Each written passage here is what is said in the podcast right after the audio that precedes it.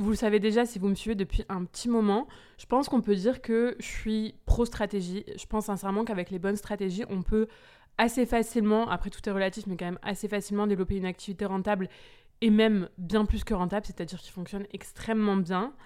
Mais, parce que oui, il y a toujours un mais, force est de constater, et je le constate euh, souvent euh, via les messages que euh, vous m'envoyez sur Instagram ou via les élèves que j'ai dans mes formations, que malheureusement, il y a parfois d'autres paramètres que ceux entre guillemets purement business qui rentrent en jeu quand on veut développer une activité. Et ce que j'entends par là, par paramètres pas purement business, c'est que le problème en fait, c'est pas une mauvaise stratégie ou un manque de stratégie, le problème vient plutôt de paramètres entre guillemets extérieurs, mais qui ont pourtant un impact direct en termes de business. Pour entrer un peu plus dans le concret, c'est euh, soit des paramètres qui font qu'on n'arrive pas à être, je dirais, 100% focus à un instant T, soit des paramètres qui font qu'on a des problèmes euh, plus profonds, entre guillemets, notamment d'estime de soi, de confiance en soi, euh, d'image de soi. Et tout ça, bah forcément, malheureusement, ça se répercute au niveau business de manière assez négative. Et le pire dans tout ça, c'est qu'il y a des choses qu'on va pas forcément pouvoir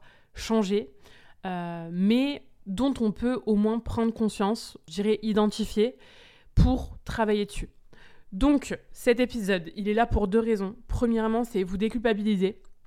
Je pense que c'est important euh, de comprendre qu'on part pas tous euh, avec les mêmes cartes dans la vie et que même au-delà de ça, on traverse pas tous les mêmes périodes à un instant T dans nos vies et que ça peut expliquer un manque de résultats parfois. Et deuxième chose, deuxième raison pour laquelle j'enregistre cet épisode et c'est la chose la plus importante finalement, L'objectif, c'est de vous montrer qu'il y a quand même plein de choses sur lesquelles on peut euh, directement agir. Vous le savez, poser la tête, c'est pas le podcast des excuses. Je suis pas là pour ça. On n'est pas là pour ça. On est là pour comprendre certaines choses, pour identifier certaines choses, pour certes déculpabiliser aussi, mais surtout et encore plus pour mettre en place des vrais plans d'action pour développer toujours plus nos entreprises. Le premier paramètre extérieur qui peut freiner la croissance de ton business, c'est ton parcours scolaire.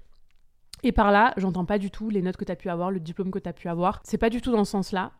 En fait, il y a quelque chose qui revient souvent dans l'entrepreneuriat et notamment dans l'entrepreneuriat féminin et je pense que vous allez être beaucoup à vous reconnaître parce que ça concerne beaucoup des entrepreneuses que euh, je côtoie au quotidien.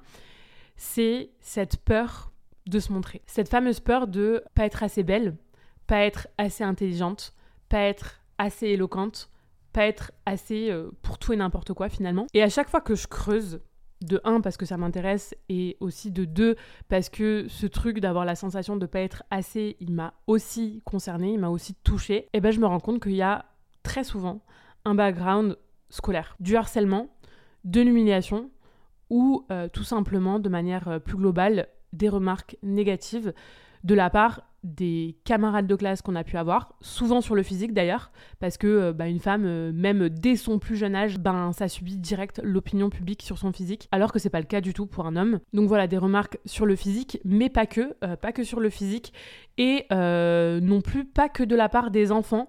Moi, j'ai été littéralement traumatisée par une de mes profs, et c'est pas moi que ça a impacté directement parce que moi j'ai toujours été entre guillemets une très bonne élève, mais je me rappelle d'un camarade de classe à moi, j'ai encore son nom, euh, c'est fou quand même comme ça nous marque, euh, Michael, qui avait de mauvaises notes, c'était euh, au primaire, donc c'est pour ça que je dis que c'est fou que ça m'ait autant marqué parce que j'étais très très très jeune.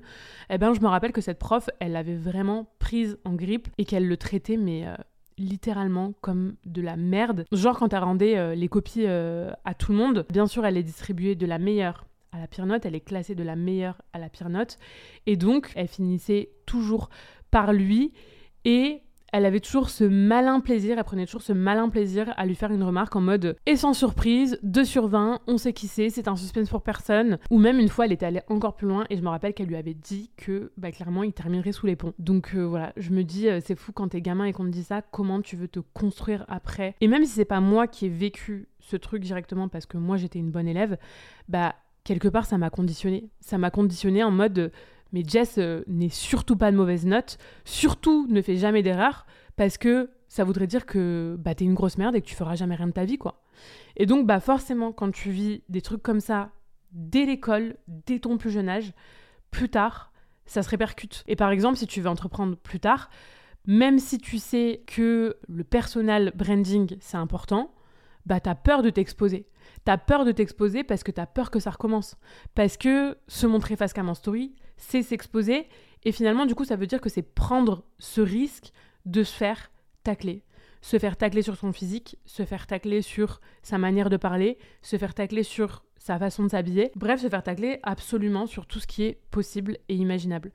Donc voilà, je pense que ce point, il concerne quasi tout le monde parce que de près ou de loin, qu'on soit encore une fois concerné directement euh, ou pas, on a vécu des choses à l'école qui font que on n'est pas des adultes hyper confiants à 100%. Mais je pense qu'il faut accepter qu'on vit dans un monde pas toujours bienveillant, loin de là, et que oui, bah, il y a beaucoup trop de cons sur cette terre, mais par contre que ce qu'on a à gagner en s'exposant, c'est bien plus important que ça. Deuxième paramètre extérieur qui peut freiner le développement, la croissance, l'expansion d'un business, un peu dans la même lignée, j'ai envie de dire, parce que ça concerne aussi ce qu'on vit quand on est enfant, c'est ton héritage familial je pense qu'on n'imagine même pas à quel point la famille dans laquelle on a grandi a des répercussions sur nous en tant qu'adultes. Et c'est pas moi qui l'invente, c'est euh, tous les psychologues qui s'accordent là-dessus. Donc ça veut dire qu'il y a eu beaucoup euh, d'études qui ont été menées et que toutes ces études-là ont montré que c'était euh, véridique. Pourquoi? Parce que bah, quand on est jeune, on agit par mimétisme. On reproduit ce qu'on voit les autres faire. Et qui est-ce qu'on voit le plus quand on est enfant? Bah, c'est nos parents. Donc cette conformité à euh, nos parents, elle est ancrée en nous depuis toujours. Je pense qu'on peut dire qu'elle est même carrément instinctive quelque part. Donc, et c'est là où je fais le rapport avec l'entrepreneuriat, c'est certain que quelqu'un qui a des parents qui ont été entrepreneurs à succès aura pas du tout le même rapport à l'entrepreneuriat que quelqu'un qui a des parents qui ont été salariés toute leur vie. Quelqu'un qui vient d'une famille d'entrepreneurs, limite pour lui, c'est la normalité. Il a toujours vu ses parents réussir comme ça, alors que quelqu'un qui vient d'une famille de salariés va se poser globalement un milliard plus de questions et aura certainement moins confiance quelque part dans le fait de réussir dans l'entrepreneuriat parce que c'est pas du tout la norme pour lui. Autre exemple, c'est aussi certain que euh, quelqu'un qui vient d'une famille aisée aura un rapport à la sécurité financière complètement différent, complètement même à l'opposé de quelqu'un qui vient d'une famille modeste ou même encore plus défavorisée. Et attention, ça ne veut pas du tout dire que tu pourras pas réussir dans l'entrepreneuriat si t'as pas d'entrepreneur dans ta famille ou si t'as pas des parents qui gagnent 10 000 balles par mois. On a plein d'exemples qui nous prouvent que c'est complètement possible et des fois je pense que même ça donne encore plus une harne d'y arriver, une harne de vaincre, une harne justement de faire la différence qui existe peut-être moins chez les personnes qui sont entre guillemets plus favorisées. Mais ce qui est sûr, c'est que du coup, tu vas devoir encore plus muscler ton mindset pour faire taire entre guillemets ces croyances limitantes qui sont nées dans ton enfance via le modèle parental que tu as eu. Troisième paramètre qui peut expliquer le manque de résultats dans ton business, c'est, et c'est quelque chose dont je voulais absolument parler dans cet épisode parce que pour moi c'est fondamental, c'est tes relations amoureuses. Et d'ailleurs ça, ça fait écho à un message que j'ai reçu une fois d'une abonnée qui m'expliquait qu'elle n'arrivait pas à être focus en ce moment parce que ça allait pas dans son couple et que du coup, bah, comme à cause de ça, elle n'arrivait pas à bosser et à vraiment se concentrer, en plus, ça la faisait culpabiliser. Et en fait, je pense qu'il faut définitivement arrêter avec ce truc de le pro c'est le pro et le perso c'est le perso. On est en 2024, je pense qu'on a enfin, Dieu merci, assez de matière sur la santé mentale pour savoir que c'est des grosses conneries et que on n'est pas des robots. Si un pilier va pas bien, que ce soit euh, le pilier pro ou le pilier perso, inévitablement, ça va impacter l'autre pilier. Et d'ailleurs, je parle de relations amoureuses, mais ça vaut aussi complètement pour les relations amicales. Je suis juste au focus ici parce que, bah, perso, moi, c'est quand même la sphère relationnelle dans ma vie qui a le potentiel de m'impacter le plus, mais bien sûr que c'est valable pour tous les types de relations de manière générale. En fait, c'est tous les jours, direct quand tu te lèves, paf, t'as même pas encore eu le temps de boire ton café. Tu ressens l'angoisse, de quelle dinguerie va encore se passer aujourd'hui. Si quand ton mec il est même pas encore rentré de son taf ou de sa journée, tu te demandes sur quel sujet vous allez encore pouvoir vous prendre la tête aujourd'hui, c'est pas bon. C'est pas bon et surtout ça explique que tu sois pas 100% concentré sur ton business. Parce que certes pour entreprendre il faut avoir du temps à y consacrer et il faut avoir les bonnes stratégies, mais c'est pas que ça il y a aussi une question de charge mentale. Et si cette charge mentale, elle est trop douloureuse ou trop grosse au sujet de ta vie amoureuse, ça va forcément avoir un impact négatif pour ton business. Enfin, pour moi, c'est juste évident. Nous, avec Tony, euh, quand on voit les relations amoureuses des autres, des fois, on se rend compte à quel point on a de la chance. Et surtout, on se fait euh, souvent la réflexion de euh, putain, mais on aurait mais tellement pas le temps et tellement pas l'énergie pour ça. En fait, notre relation, je me rends compte qu'elle est tellement simple et saine. Et attention, ça veut pas dire qu'on est absolument parfait H24 et qu'on se dispute jamais. Mais honnêtement, notre relation, elle nous donne zéro charge mentale. Bien au contraire, en fait, je dirais que elle nous donne de l'énergie, elle nous recharge et elle nous tire mutuellement vers le haut. Et c'est ça que vous devez chercher dans vos relations, c'est à ce qu'elles soient saines et simples. SES, comme dirait euh, Léa du podcast Simple Caféine que j'adore. Donc voilà, je suis pas coach love et de toute façon, on n'est jamais à l'intérieur d'un couple, ça c'est vrai. Mais en tout cas, sachez qu'une relation amoureuse, ça doit jamais être une contrainte dans votre journée. Au contraire, ça doit être du positif. Et encore une fois, ça a un énorme impact en termes de business. Moi, je sais que si j'en suis là aujourd'hui, c'est aussi grâce à Tony qui a eu naturellement un impact positif sur tout ça. Et je parle pas du tout du côté euh, technique, transmission de stratégie pure, parce que c'est aussi un entrepreneur, mais vraiment du côté personnel, c'est-à-dire du côté euh, bah, rôle de petit ami qui soutient vraiment sa nana. Quatrième chose qui peut freiner la croissance de ton business, c'est ton environnement. Et quand je dis environnement, c'est vraiment environnement euh, physique, c'est-à-dire euh, lieu de travail. Alors, au risque de passer pour une grosse matérialiste, bah, je me rends compte que j'ai besoin d'être dans une safe place pour être vraiment productive. D'être dans un endroit calme et où je ressens de bonnes vibrations. Parce que, au contraire de ça, il y a des endroits qui peuvent être hyper anxiogènes et avoir un impact négatif en termes de business. Petit exemple très récent, je passe en mode racontage de vie. Ça faisait littéralement des mois que notre voisin du bas faisait la fête. Tenez-vous bien, de 22h à 8h du mat, au moins 5 soirs par semaine.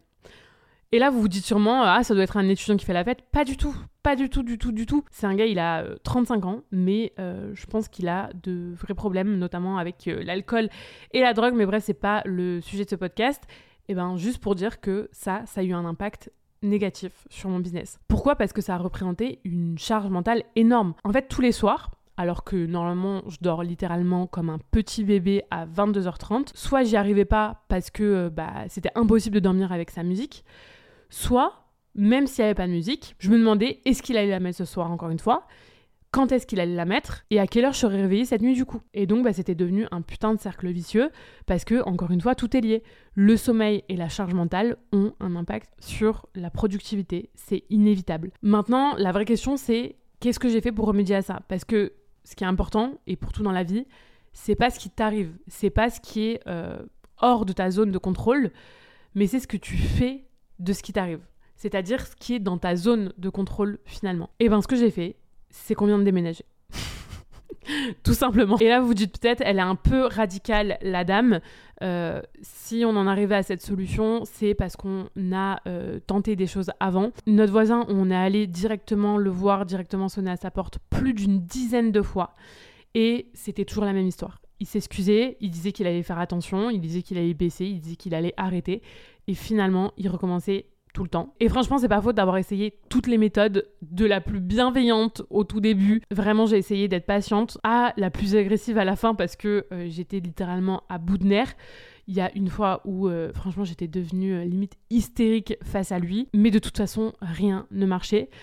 Et alors oui, il y avait la possibilité de faire lancer une procédure, mais on sait très bien comment ça se passe, ce genre de procédure. Ça dure des mois, ça dure des mois, voire des années, et je voulais absolument pas attendre, j'avais pas le temps d'attendre. Et en plus, comme la vie fait souvent bien les choses, euh, il y a une opportunité de ouf qui s'est présentée à nous pile poil à ce moment-là, pile poil au moment où on n'en pouvait plus pour qu'on trouve un nouvel appart. Et donc, on en a profité. Et là, ça fait trois jours même pas qu'on est dans cet appart.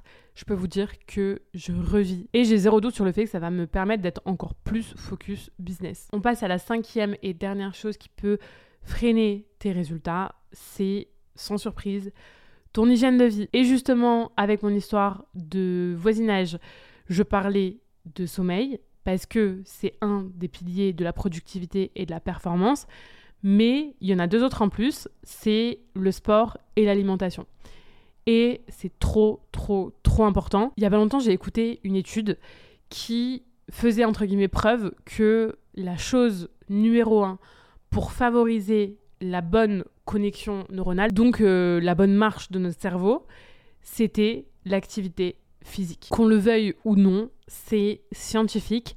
Si tu dors bien, si tu manges bien, si tu te bouges, il y aura forcément un impact considérable sur ton business parce que ça aura eu un impact considérable sur ta productivité. Et attention, je vous dis pas de manger de la salade et des choux-fleurs midi et soir tous les jours de la semaine. Je vous dis pas non plus qu'il faut s'entraîner comme un athlète et faire 5 séances intensives de sport absolument tous les soirs de la semaine. Ça veut juste dire qu'il faut penser 20-80. Je pense que ce podcast, on pourrait le renommer 20-80 tellement j'en parle tout le temps. Mais c'est game changer, c'est game changer parce que ça te permet de te concentrer sur les 20% des efforts qui peuvent t'apporter 80% des bénéfices, peu importe le domaine dont il s'agit. Donc concrètement, ça passe par sortir, marcher minimum 30 minutes par jour. Ça passe par éviter un maximum les aliments transformés. Ça passe par boire minimum 2 litres d'eau par jour. Ça passe par avoir un bon quota de protéines, ça passe par avoir un bon quota de sommeil, une bonne qualité de sommeil. Vraiment, c'est des choses simples. Il n'y a pas besoin de faire euh, du biohacking, il n'y a pas besoin de se lancer dans des dry January, il n'y a pas besoin d'entraînement millimétré et chronométré.